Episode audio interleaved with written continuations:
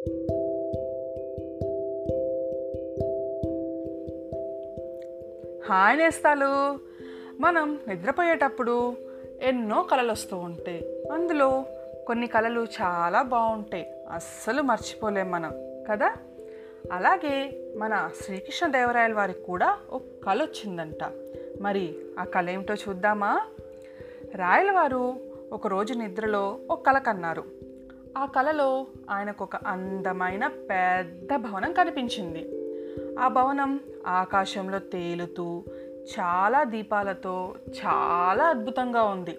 తలుచుకుంటే చాలు మాయమైపోయే ఆ భవనాన్ని కలలో చూసిన రాయలవారు ఆ కళను మర్చిపోలేకపోయారు. మర్నాడు సభలో ఆయన ఆ కళను వివరించి దాన్ని ఎలాగైనా సరే నిజం చేయాలి అని గట్టి నిర్ణయం అందరికీ చెప్పారు. అది విన్నవారంతా అలాంటి భవనం ఎలా కట్టగలము?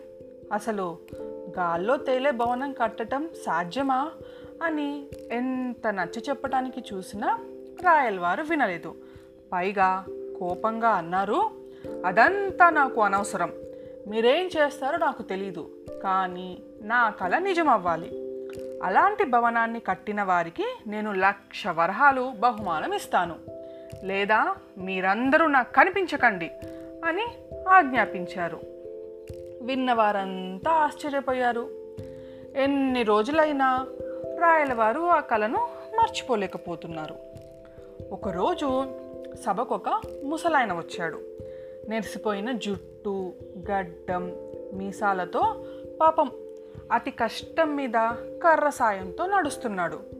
నాకు అన్యాయం జరిగింది న్యాయం చేయండి అని శ్రీకృష్ణదేవరాయల వారిని ప్రార్థించాడు. నీకేం అన్యాయం జరిగిందో నిర్భయంగా చెప్పు నేను న్యాయం చేస్తాను అని రాయలవారు హామీ ఇచ్చారు. నా దగ్గర డబ్బులున్నాయి స్వామి అవి ఒక దొంగ దొంగలించుకుపోయాడు. నాకు ఆ దొంగ ఎవరో తెలుసు నా డబ్బులు అడిగి ఇప్పించండి అని అన్నాడు ఆ వృద్ధుడు.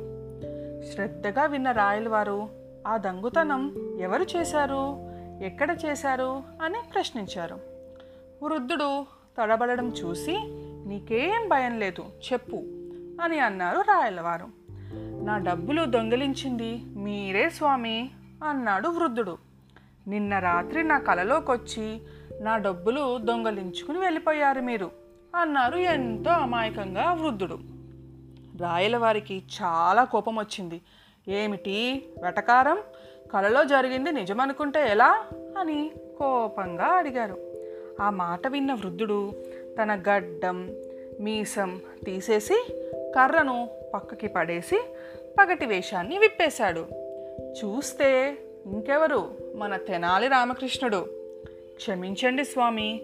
మీ కలను నిజం చేయటం ఎంత కష్టమో నిరూపించటానికే నేను ఇలా చేశాను అన్నాడు తెనాలి రామలింగం. రాయలవారికి చాలా నవ్వొచ్చింది. ఇంత చక్కగా ఆయనకు అర్థమయ్యేలా చెప్పిన తెనాలి రామకృష్ణుణ్ణి ఆయన చాలా అభినందించారు. చూసారా రామలింగం తెలివి మనకి కూడా ఇలాంటి సందర్భాలు చాలా ఎదురవుతూ ఉంటాయి. కొంతమంది చాలా మొండిగా ఉంటారు. వారు చెప్పిందే జరగాలి అంటారు. అది సాధ్యం కాకపోయినా సరే. అటువంటి సమయంలో వాళ్ళని కోపడకూడదు.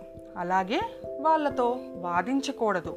మన తెనాలి రామకృష్ణుడిలాగా తెలివి ఉపయోగించి వాళ్ళకి అర్థమయ్యేలా చేయాలి ఇక ఇవాళకి ఈ కథ చాలు. నాకు మేఘాలతో సమావేశం ఉంది ఇవాళ నేను సమావేశానికి వెళ్తాను. మీరు నిద్రలోకి వెళ్ళండి. మళ్ళీ రేపు కలుద్దాం. మీ జాబిల్లి.